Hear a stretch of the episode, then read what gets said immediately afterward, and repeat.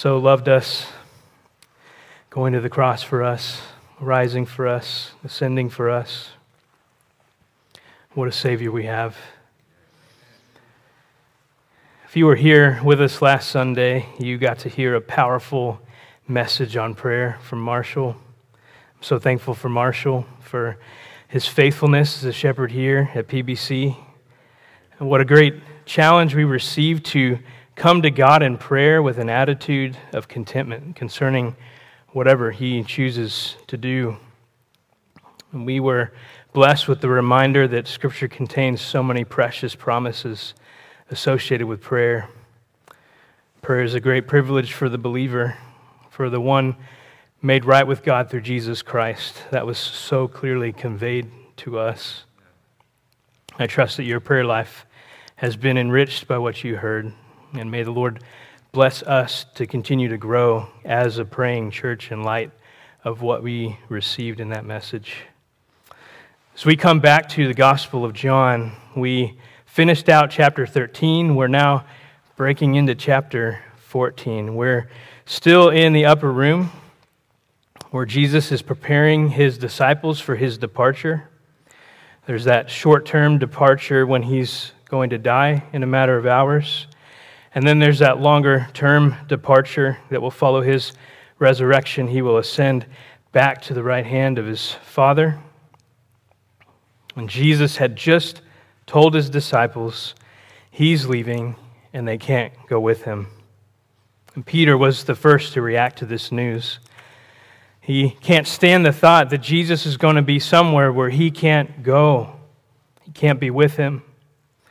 And Jesus clarifies for him so graciously You cannot follow me now, but you will follow later. Jesus, in that moment, conveyed a precious promise to Peter, a blessed assurance to him, though he overlooked it in that moment. Jesus will continue to speak these kinds of words of comfort to his disciples as they grapple with this news that he is departing. He knows that his disciples are troubled in heart in response to what they're hearing, that he's going away. And we see a, a further glimpse of this selfless love of Christ that we beheld so beautifully in chapter 13. That love of Christ continues to be on display for his disciples. If you think about it, he, he washed his disciples' feet so humbly. He is now teaching them another way of, of Him loving them, teaching them, preparing them. And if you think about it, He's in, in the process of, of betrayal. Betrayal is, is happening. Judas has left. And in a matter of hours, he's going to face all sorts of suffering and ultimately bear the wrath of God for his people. And yet, his focus is on taking time to care for his disciples. That's our Lord, abounding in love toward his disciples. That brings us to our passage, John chapter 14, verses 1 through 6. And Jesus will speak here to his disciples who are troubled in heart. And he says to them, Do not let your heart be troubled. Believe in God, believe also in me. In my Father's house are many dwelling places. If it were not so, I would have told you, for I go to prepare a place for you. If I go and prepare a place for you, I will come again and receive you to myself, that where I am, there you may be also and you know the way where I am going. Thomas said to him, Lord, we do not know where you are going. How do we know the way? Jesus said to him, I am the way and the truth and the life. No one comes to the Father but through me. Let's ask the Lord for his blessing on our time in this text. Heavenly Father, we declare that you are holy and you are worthy of praise, all praise. We thank you for the gift of your holy word. And we ask, Lord, that you would give us understanding. Open our eyes so that we may behold wonderful things in your law. And not only may we understand, Lord, but may we be affected by it. May our trust in Christ grow as a result of it. May we be made more like Christ with it. And I pray that you would help us, Lord, to be doers of your word and, and not hearers only. And we ask this in Jesus' name. Amen.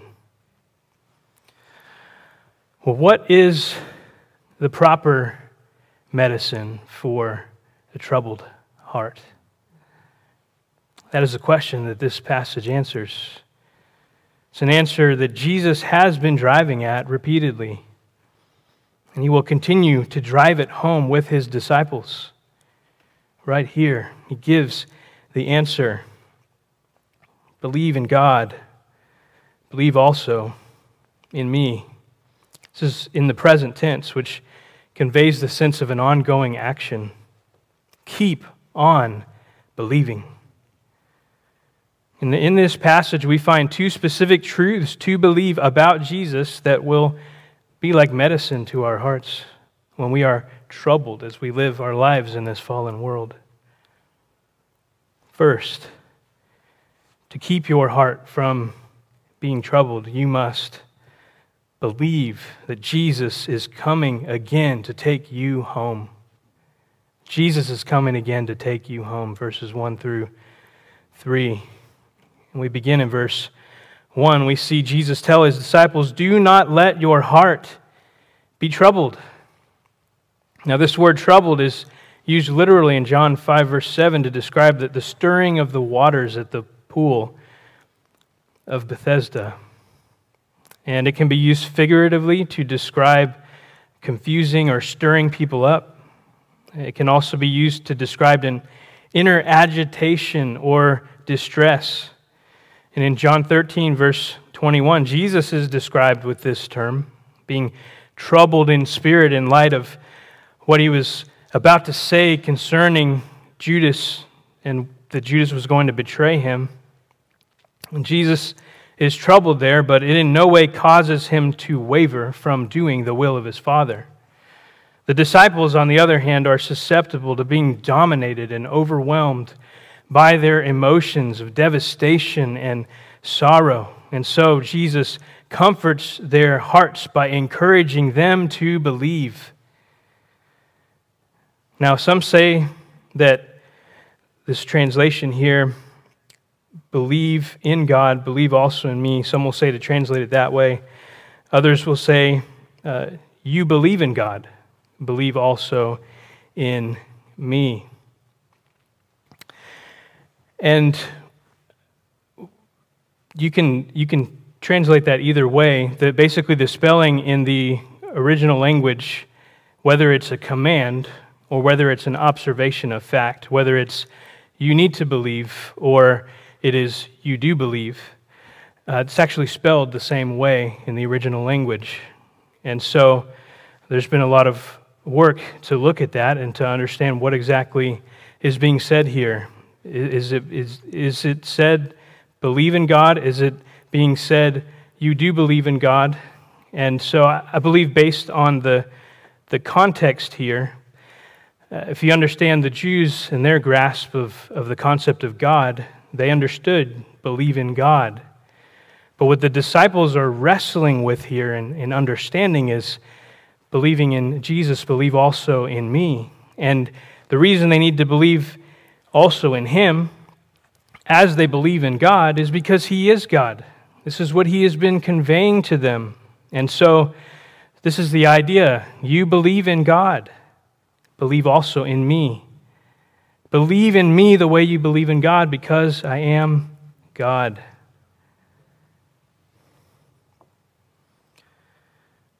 Now, these disciples have received hard news.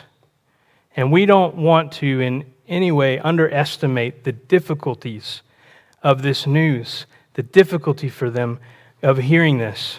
It's tearing them up inside to think that their Lord is leaving them. And I like how Sinclair Ferguson describes the implication of what Jesus is saying to the disciples as their hearts are overwhelmed with trouble. Says, While there are reasons for their hearts to be troubled, there are greater reasons for not letting them be troubled. We don't have to dismiss the difficulty of what's going on, what they're going through, what they will go through. But all those difficulties are temporary because of what Christ will do to secure eternal redemption for them. Because of the promises that Christ has been communicating and will continue to communicate to them about himself. And therefore, they should not let their hearts be dominated and overwhelmed by their troubles, because there are greater reasons for them to be at peace. The reason being Jesus. Believe in him, because he is God. And next, Jesus will give them a window into the future, a future blessing that is to inform their hearts in their present trouble. Verse 2 In my Father's house are many dwelling places. If it were not so, I would have told you, for I go to prepare a place for you. He turns their attention to his Father's house as they wrestle and their hearts are troubled. He says there are many dwelling places, there are many rooms there. It was common at that time in Israel for a father to add rooms on to his home uh, for his sons and their families to live in. So there's basically the idea here that there's a room for everyone that the father has given to the son to have a place at the father's house. And Jesus says, If it were not so, I would have told you, for I go to prepare a place for you. They can be absolutely assured of there being a place for them at the Father's house. They can know that this is an unshakable reality because Jesus said it. That's the basis. If Jesus says it, you can count on it.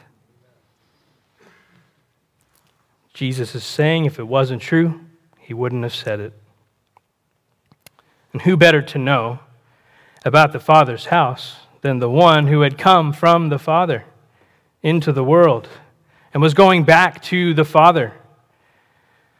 And Jesus tells them why he has to go. He tells them the why behind this news that is troubling them. I'm going so that you can come. The sense here of, of the preparation, he's saying he's preparing a place for them, is not that Jesus is going to set up rooms, but rather it is that he is preparing the way for them to get there. It's in that sense that he's making preparation for them. Look with me at Hebrews chapter 9.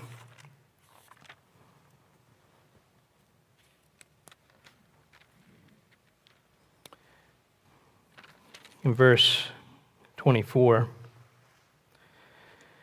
says, For Christ did not enter a holy place made with hands, a mere copy of the true one, but into heaven itself, now to appear in the presence of God for us. So he has entered not into the copy, but into what the copy is reflecting to the heavens themselves. He has entered in for us. And then if you turn back uh, just a bit to chapter 6 in Hebrews, verses 19 and 20, it says, This hope we have as an anchor of the soul, a hope both sure and steadfast, and one which enters within the veil where Jesus has entered as a forerunner for us, having become a high priest forever according to the order of Melchizedek. So we see that there was a need for Jesus to ascend into heaven as our forerunner, to pave the way for our acceptance into heaven in the same way. And so it is that Jesus had made preparation, was making or was going to make preparation, going to make the way, pave the way through his ascension for them to be able to ascend. And Jesus says that they can count on this. They needed to be reminded of this repeatedly because they are still tempted to, to question and to doubt the things that he says. He's telling them, don't be troubled. This is not your eternal home. Your troubles here will not last forever. I'm going to make preparation for you so that where I'm going, you will come later. As he had told Peter, you cannot follow me now, but you will follow later. Verse 3, he then says, If I go and prepare a place for you, I will come again and receive you to myself, that where I am, there you may be also.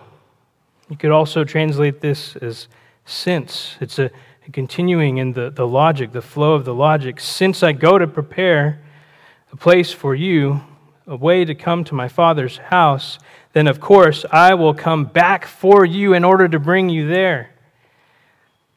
This is not a forever farewell. They needed to know this. Now, Jesus is packaging in what he's saying here truth about the future in, in very simple language at this point. It's important to note that in John 16, verse 12, Jesus is going to say to his disciples, I have many more things to say to you, but you cannot bear them now. But when he, the Spirit of truth, comes, he will guide you into all the truth. For he will not speak on his own initiative. But whatever he hears, he will speak, and he will disclose to you what is to come. And so Jesus had much more to say to them about the future, about what was to come. But the disciples can only handle so much at the moment. He's continuing to stretch them and to deepen their understanding of these things. They will understand more after Jesus dies and rises and ascends, and, and they will understand even more when Jesus departs and the Spirit is sent who reveals to them even more details concerning these things of the future. And so, Jesus is speaking at this point in simpler terms to them. And there's a lot packed into what he's saying. The epistles of the New Testament and the book of Revelation expound upon what Jesus teaches here in more detail.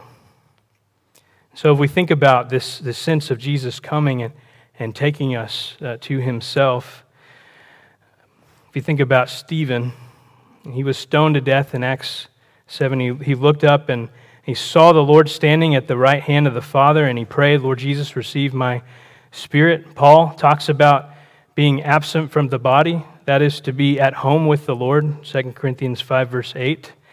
And so we do go immediately to be with the Lord when we die. And that is a great comfort to us to know where do we go if we are trusting in Christ when we die? We go to be with the Lord. He will receive us to himself when we die. And this promise of Christ coming back for his disciples will, will reach its climax of fulfillment when he comes to rapture his church from the earth. There are some parallels that are shared between what Jesus says here in John 14 and what Paul teaches in 1 Thessalonians 4. I want us to turn there, verses 13 through 18. As I said, we get more details unpacked in the epistles and in Revelation. 1 Thessalonians 4, beginning in verse 13. But we do not want you to be uninformed, brethren, about those who are asleep, which is a euphemism for, for having died, so that you will not grieve as do the rest who have no hope. For if we believe that Jesus died and rose again, even so God will bring with him those who have fallen asleep in Jesus. For this we say to you by the word of the Lord, that we who are alive and remain until the coming of the Lord will not precede those who have fallen asleep. For the Lord himself will descend from heaven with a shout, with the voice of the archangel, and with the trumpet of God, and the death, dead in Christ will rise first. Then we who are alive and remain will be caught up together with them in the clouds to meet the Lord in the air. And so we shall always be with the Lord. Therefore, comfort one another with these words. The same kinds of words that Jesus is comforting his disciples with in John 14. These same kinds of words are there, 1 Thessalonians 4. In more detail. And Jesus will come again and receive his church. Those who have fallen asleep will rise first, will resurrect. And those who are alive at that time will be caught up together with them in the air so they shall always be with the Lord. As Jesus said, Where I am going, there you may also be. And so Jesus is comforting his disciples in their present troubles by pointing them to future blessing. He's preparing the way for them to go to his Father's house where there's room for all the redeemed. He's coming again to receive them to himself so that they may be with him. And Peter would later write about this at the beginning of his first letter, 1 Peter 1, verses 3 and 4. Blessed be the God and Father of our Lord Jesus Christ, who according to his great mercy has caused us to be born again to a living hope through the resurrection of Jesus Christ from the dead to obtain an inheritance which is imperishable and undefiled and will not fade away, reserved in heaven for you. Perhaps you're facing some troubles right now. Perhaps you're feeling the aches and pains of an aging body, or perhaps you have trouble in your workplace. Or perhaps you have strained relationships in your life, or any other number of difficulties that you're going through in your life that are troubling your heart. You need to know, saints, that these troubles will not last forever. You who believe in the Lord Jesus Christ, Jesus is coming for you. He will receive you to Himself, and you will be forever with him.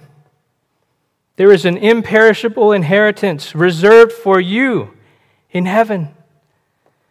So keep on believing in your loving King, this one who went to the cross in your place, who rose so that you could rise, who ascended so you could ascend, who is coming again for you. Now, what should give you the greatest sense of delight when you think about the Father's house, about the imperishable inheritance laid up for you in heaven? It's what's highlighted in John 14 by the, the eyes and the U's. There are lots of those there as Jesus speaks to his disciples, and particularly in verse 3 If I go and prepare a place for you, I will come again and receive you to myself, that where I am, there you may be also. It is about being with Jesus. It's more about the relationship than the venue. If you're looking forward to something other than being with Jesus as your greatest desire for heaven, you need to be born again because you don't understand the gospel. Jesus becomes most precious to you when you understand who he is and you understand what he has done to save his people from their sins, to save you from your sins. It is about being with Jesus. That's the longing of the one who has been born of the Spirit. Having a yearning to be forever with the Lord in unhindered fellowship with Him. And so, the first truth that you need to believe that will be a medicine to your troubled soul is that Jesus is coming again to take you home. You can count on it because He said it. It is crucial for you to live in the present with your mind on the future that Jesus has prepared for you to be forever with Him in His Father's house. And that brings us to a second particular truth about Jesus that you need to believe to ease your troubled heart.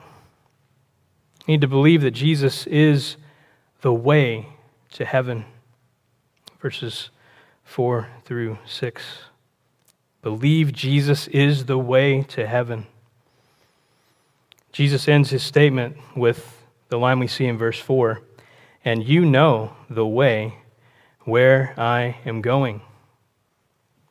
Well, that last line gets a reaction from another one of Jesus' disciples, Thomas.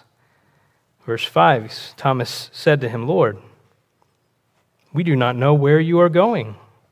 How do we know the way? He, Thomas is sort of piggybacking on, on Peter's previous question Where are you going? If we don't know where you're going, how can we know the way to get there?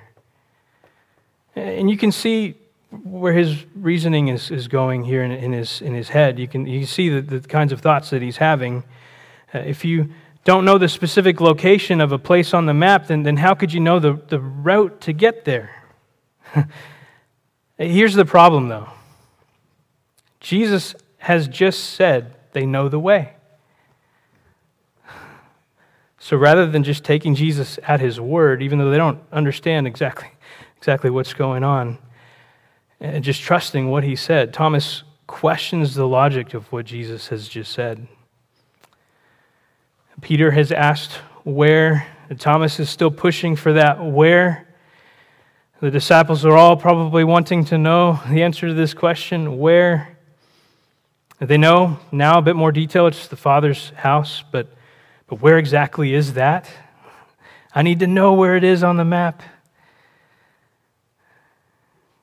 Now, this is not the first time that Thomas has spoken in John. If we turn to John 11, we learn a bit more about Thomas.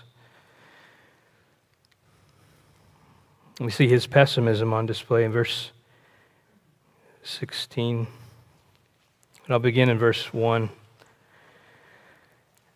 Now, a certain man was sick, Lazarus of Bethany, the village of Mary and her sister Martha. It was the Mary who anointed the Lord with ointment and wiped his feet with her hair, whose brother Lazarus was sick. So the sisters sent word to him, saying, Lord, behold, he whom you love is sick.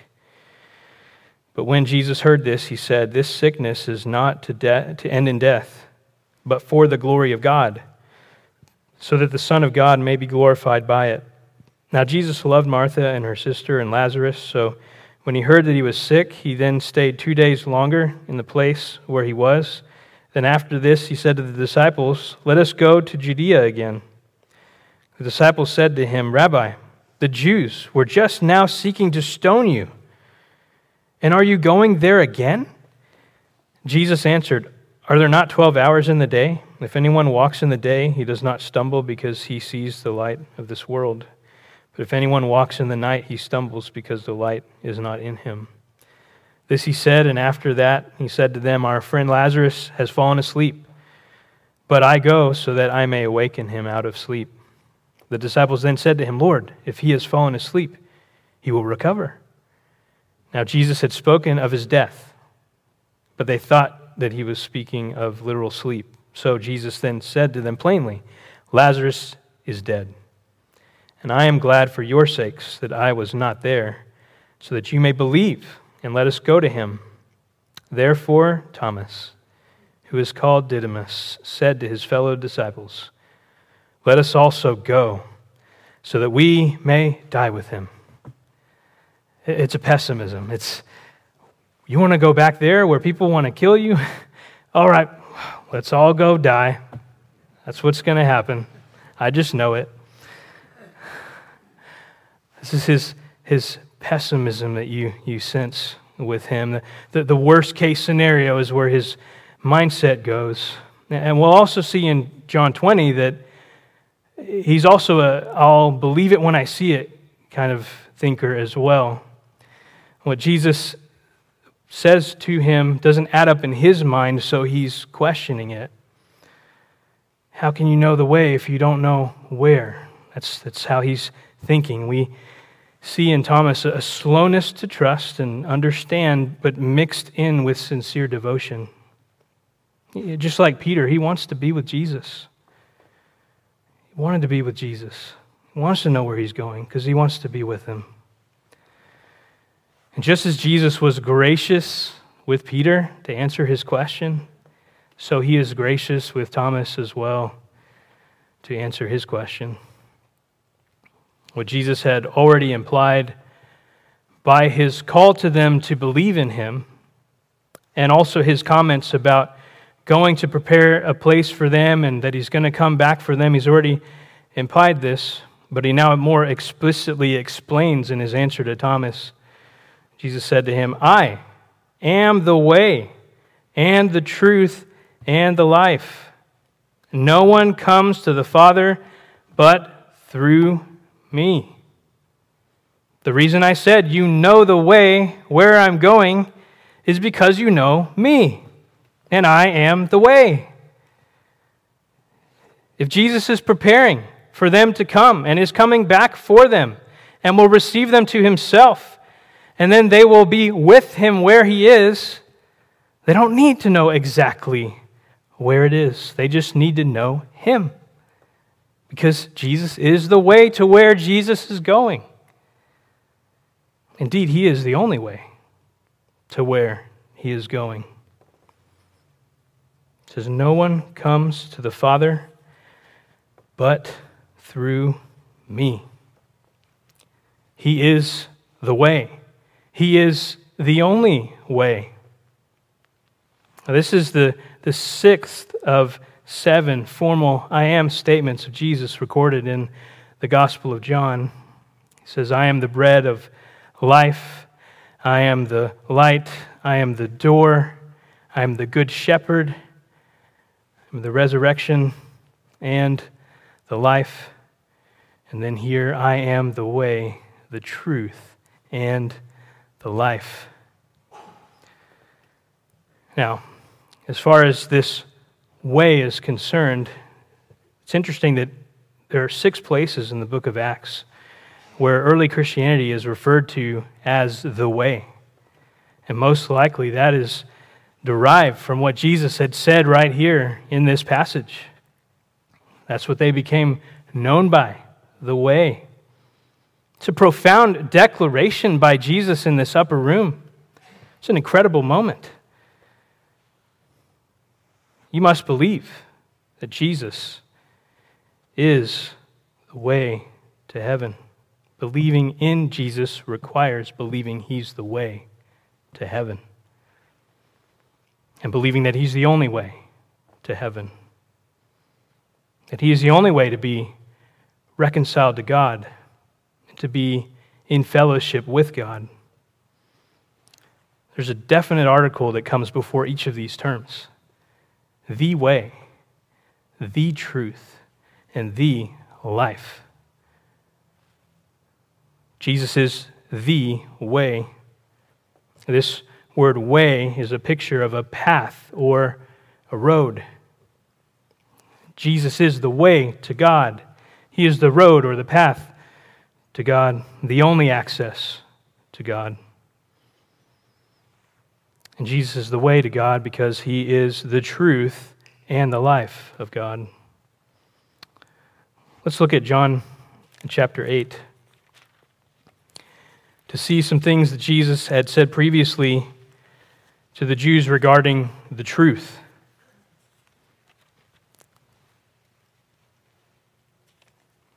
Verses 31 and 32 says So Jesus was saying to those Jews who had believed him, If you continue in my word, then you are truly disciples of mine, and you will know the truth, and the truth will make you free.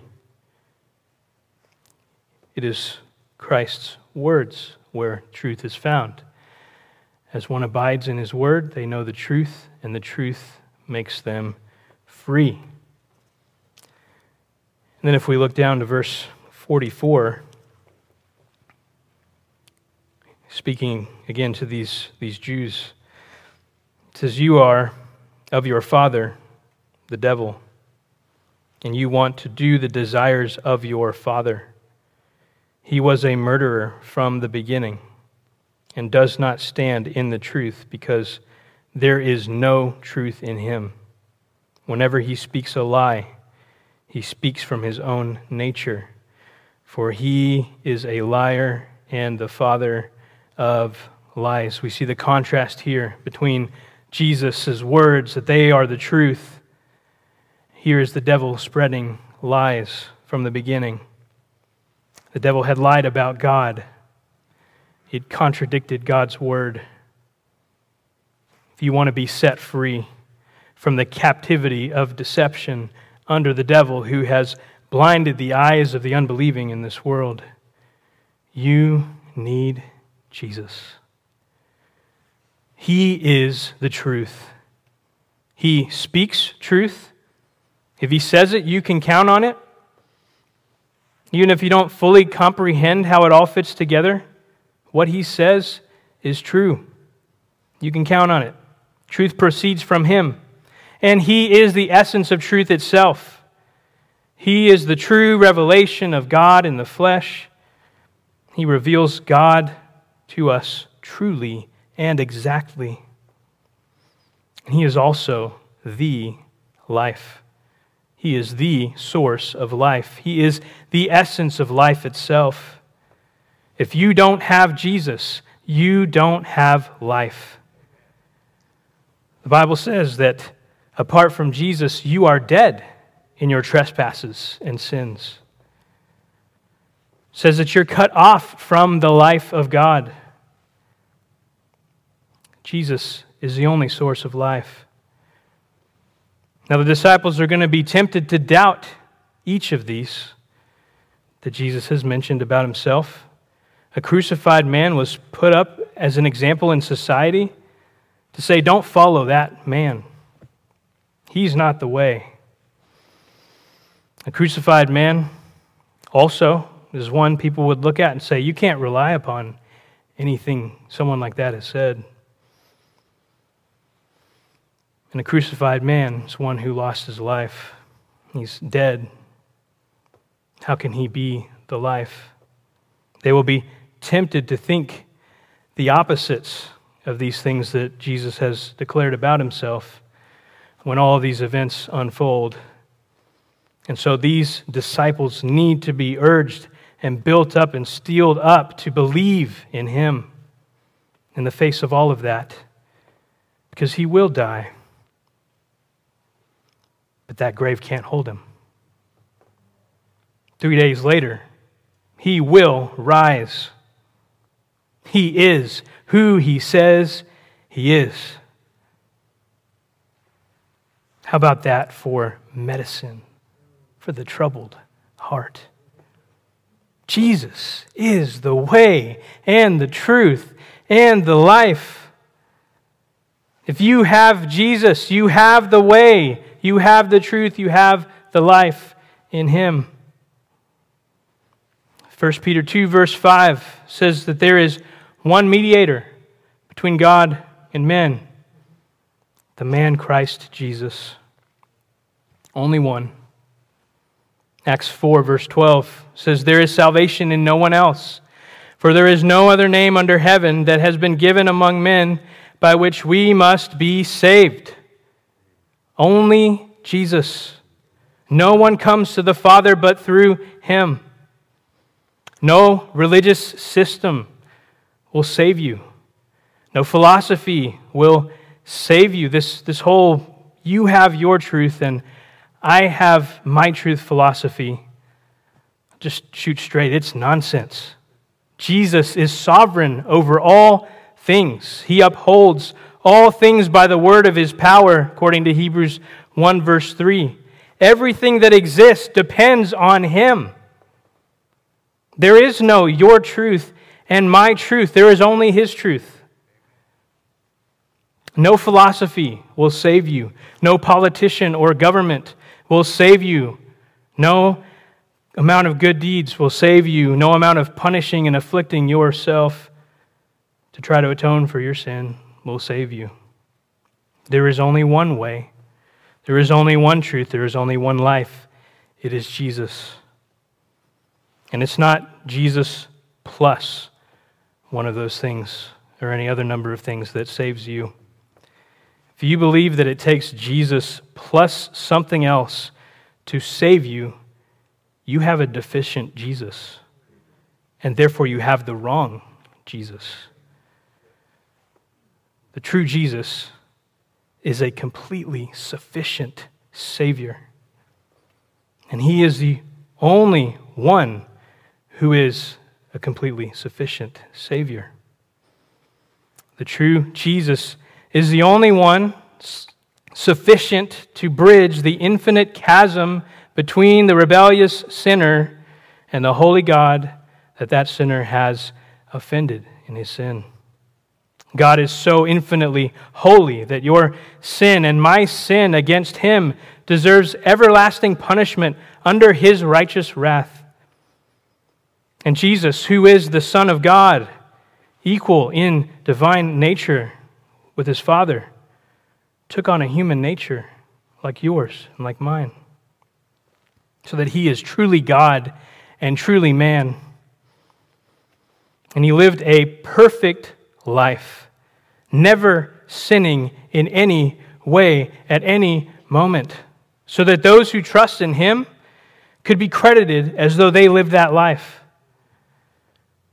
And then he was obedient all the way to the point of death, and he bore the wrath of God against the sins of his people when he died on that cross.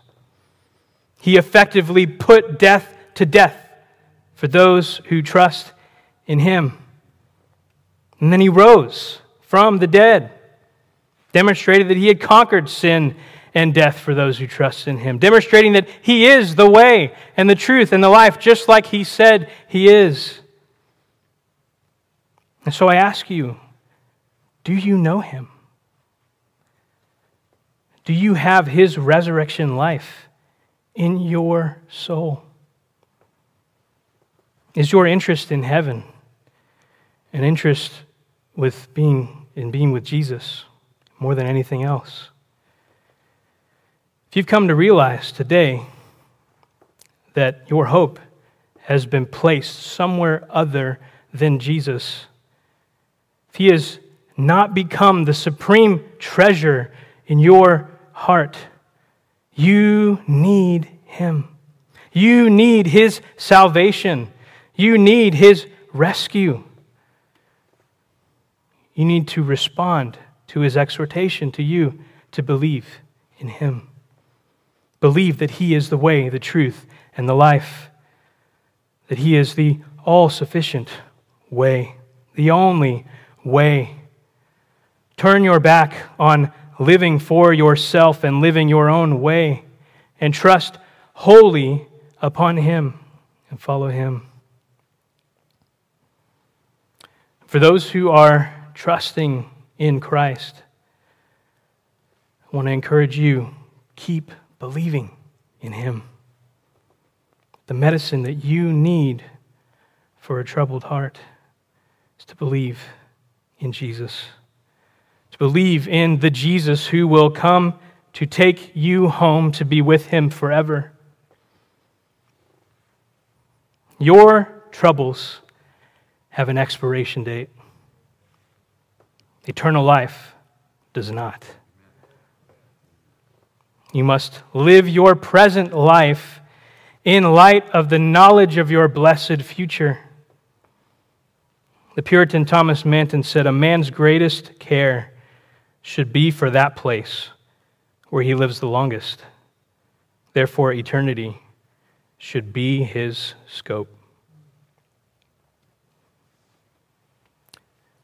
Believe in the Jesus who is your all sufficient way to the Father. Believe in Jesus who is the reliable truth, who sets you free from deception and bondage. Believe in this resurrected Savior who has given life to your dead soul. This truth that Jesus is the way and the truth and the life, this is so precious to us who believe because we understand how lost we were before He saved us. We were on the path to hell. We were blind, and now we see. We were dead, and now we are alive. And so, Jesus being the way, the truth, and the life is most precious to us, a sweet medicine to our soul. We've seen in this passage two specific truths that we are to believe about Jesus that will be like that medicine to our souls when we are troubled as we walk out our lives in this fallen world. We are to believe that Jesus is coming again to take us home. He wouldn't have said it unless it was true. And we are also to believe that Jesus is the way to heaven. So, saints, don't let your hearts be troubled. You must get your eyes off of your circumstances and onto Jesus. His father's house has many rooms. If it were not so, he would not have told you. So live your life now with your mind on that future day when Jesus will say, Well done, my good and faithful slave. You were faithful with a few things. I will put you in charge of many things. Enter into the joy of your master. Do you not look forward to that day? And remember the sufficiency of your Savior as the one and only way, and His truth that makes you free, and that He has given you life and life abundantly. Let's pray. Heavenly Father, we thank you for the charge that you give us to not let our hearts be troubled but to believe and to keep believing in Christ. We thank you that Christ is coming for us who believe. He will receive us to himself. We thank you that He is an all sufficient way to heaven, that He secures our pardon, that He is making us fit for heaven. It is all of grace it is all for your glory. May we endure our present troubles with our eyes fixed on Christ and the future blessing of an imperishable inheritance laid up for us in heaven. Jesus is our all sufficient Savior, the only sufficient one. And so all praise and glory be to Christ our Savior. We pray these things in Jesus' name. Amen.